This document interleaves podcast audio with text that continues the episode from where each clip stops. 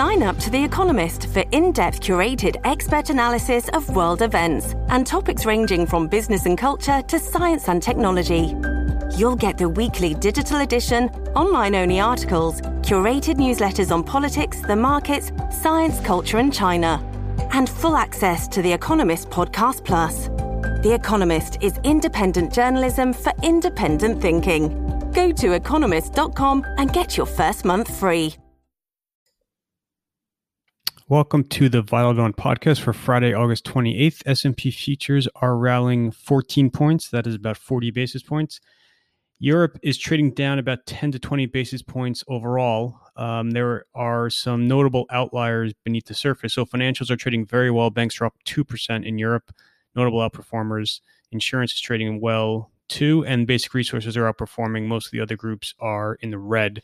Asia was very mixed. Japan ended lower. Mainland China traded well. So a bunch of different themes this morning. There's not any one consistent trend. Um, so obviously, the Fed's inflation adjustment received a lot of attention overnight in the media this morning. Um, I think the big surprise was just really on timing of this actual shift. I think most people, myself included, thought the speech yesterday would be more of an academic discussion about why adjusting the inflation target from discrete to an average 2% could be helpful in providing incremental accommodation for the economy. And then you'd actually make the actual formal codification on September 16th in conjunction with the FOMC meeting. They moved forward the actual codification. So you got the formal statement update yesterday, but the real hard part is still ahead of the Fed. So they made this adjustment rhetorically. Now they need to enforce it in markets. So it's one thing to state that you are going to pursue an average inflation target of 2%, but you have not even been able to achieve 2% now for several years. So you have to convince markets why you'll all of a sudden be able to get above 2%. And I think that's kind of the hard part. So September 16th, presumably, will be all about that enforcement process. What incremental policies will you actually take to get inflation above 2%?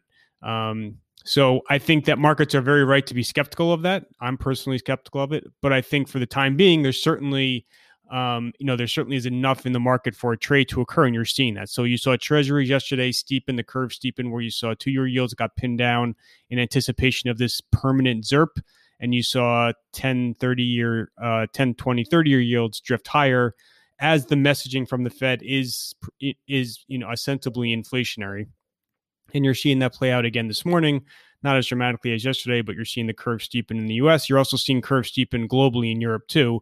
And obviously that's favorable for banks. You're seeing a trade take place in the banks. US banks were very strong yesterday.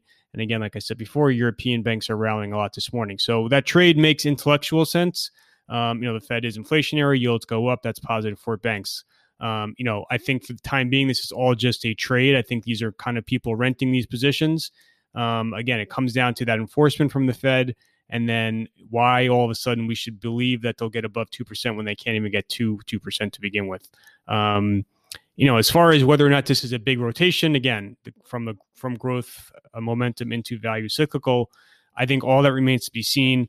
Um, again i think you may see some rental type price action take place where people um, try to buy banks to play the fed. I do not think you've really seen any real selling at a momentum growth.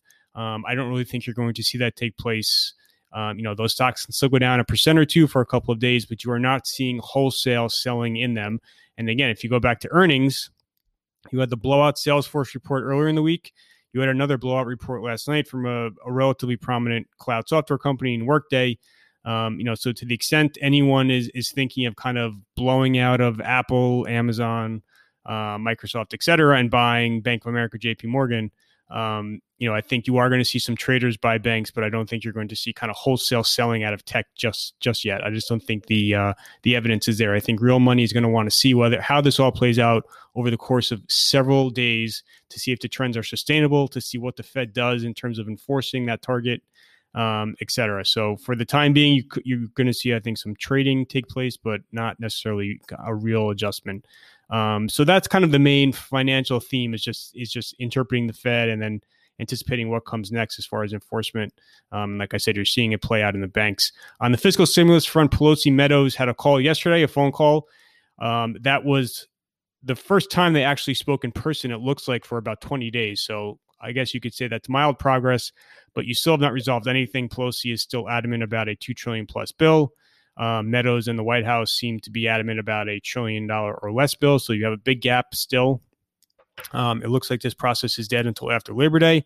There are still a lot of fiscal issues that Congress has to discuss. You have the, the broader government budget deadline on October 1st. You have airlines threatening to slash thousands of jobs on October 1st as well. You had United came out last night and, and kind of um, followed suit as far as formally declaring that they'll have to cut jobs if that um, deadline is not pushed back. Um, so they're going to have to have fiscal discussions when they return um, after Labor Day to Congress. Um, but again, I think at this point in time, and this is just an objective comment, the Democrats, I don't think it serves anything politically for them to agree to a mini deal um, ahead of an election. I think that if they are going to push forward with fiscal stimulus, they're going to want Republicans to pay a political price, which means they're going to want them to agree to a very large, um, again, $2 trillion bill. So, um, unless you see a dramatic weakening in the economy into September, October, um, I just don't think there's going to be enough political pressure to kind of reach an agreement. But obviously, that this is a very fluid situation. Um, on that on that front, as far as whether or not you are seeing an economic impact from the expiration of those six hundred dollar federal unemployment benefits, um, as well as the exhaustion of those the one time checks that went out several months ago, it was interesting. Um, Capital One apparently is slashing credit limits on a bunch of its cardholders. Capital One definitely has a mid to lower end focus as far as um, the demographic of its customer. So, Bloomberg article implies that the fact they're cutting balance limits is a function of their um, more cautious outlook on on just the labor um, uh, and economic outlook, given the lack of incremental fiscal stimulus. And then the journal had an article too, just talking about how there are indications that grocery spending is starting to um, attenuate, just given again the absence of that of those uh, of that fiscal stimulus. So we'll have to see if this really plays out in the numbers. The jobless claims yesterday were kind of inconclusive. Um, you know, they're still very elevated at a million dollar, a million rather, a million um, uh, initial claims weekly, but they didn't. You know, they're not spiking higher either. So we'll just come. We'll have to see how that all plays out. Uh, Trump's speech last night was exactly as one. Um, again, kind of very consistent with what he's been saying. He has been saturating the media for the last two weeks. Um, he gave several interviews yesterday. He's been giving several interviews on a daily basis um, kind of uh, you know previewing a, a fiery hellscape if Biden were to win. Um, again, I don't think you're seeing either convention really dramatically impact the poll numbers. You have seen polls tighten overall over the last several weeks. Um, so now, again, you're kind of within the margin of error as far as the battleground averages. Biden is still up about seven points nationally, but those battlegrounds are really the important one. Um, so now, you know, the campaign really kind of gets started today, I think. Um, with the conventions over. Uh, the first debate is at the end of September. There apparently could be an ABC hosted town hall event on September 15th that Biden and Trump would both appear at, probably not um, simultaneously. Would probably be, um, you know, a, a, sequential where one of them appears in a town hall and then the fo- and then the other one follows. Um, but you know, you're really going to see now the convention kick into high, the the campaign kick into high gear. Um, no effect on markets, I think, from Trump's speech. The Abe resignation in Japan, um, somewhat of a surprise. There definitely has been a lot of chatter um, given his health. He has had multiple trips to the hospital in recent weeks.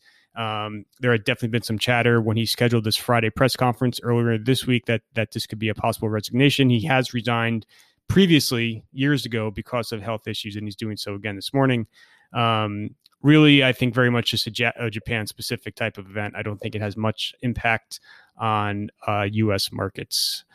Um, and that is essentially everything in terms of major themes and trends. Uh, the calendar for today is very quiet. You're going to have the US PCE at 8:30. Um, you know, we have seen other July inflation figures firming the CPI and the PPI. Um, you know, so the PCE is is forecast to increase versus June. Um, again, I don't. I think you're going to have to see multiple, multiple months of sustained inflation firming to really shift the narrative around inflation. Um, you know, we're still, you know, dramatically undershooting the Fed goal. So I don't think the PCE should be a huge market mover. Although if it is firm, it will kind of, it will definitely play into the present theme of the market of of curve steepening and, and positive banks. Um, and that is essentially everything for today. Thank you for listening.